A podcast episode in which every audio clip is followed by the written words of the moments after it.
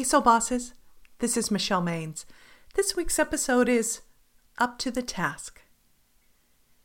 If I didn't have pain in my life, I wouldn't be alive. Ouch! What a mindset. If there's ever been a sentence to push back on, that's it. The July series, The Land of No, is focusing on divine dissatisfaction.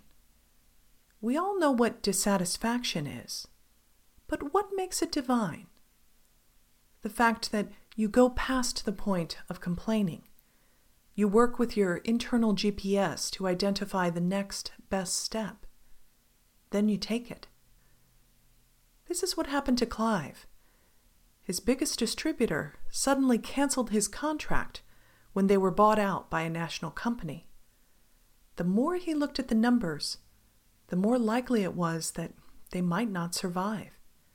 He started talking with his accountant about bankruptcy. Clive and his wife were out for a walk after dinner when he started to replay the situation. He told me, I said to Marla, I've got to get the new owners to offer me a contract. I'd even take a pay cut. I just. Before I could finish my sentence, Marla cut me off. A pay cut? she shrieked. Wait a second. You were a great vendor for them for years. Okay, maybe they couldn't tell you that they were getting bought out, but they knew they were your primary customer.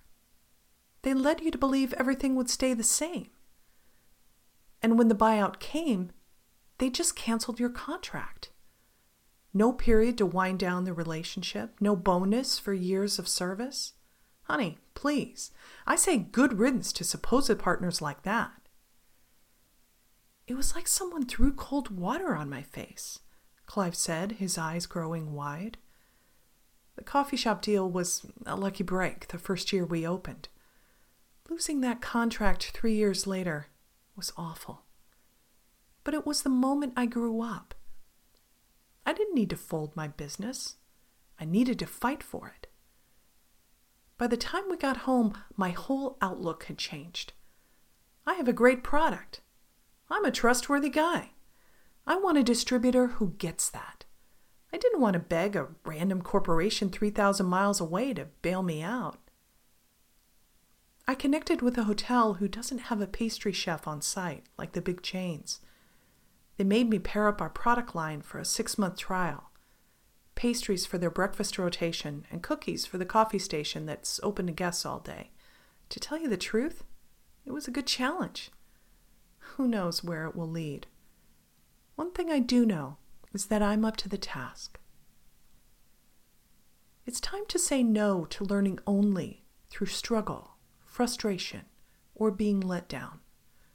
Circumstances like constant pain simply aren't our natural state.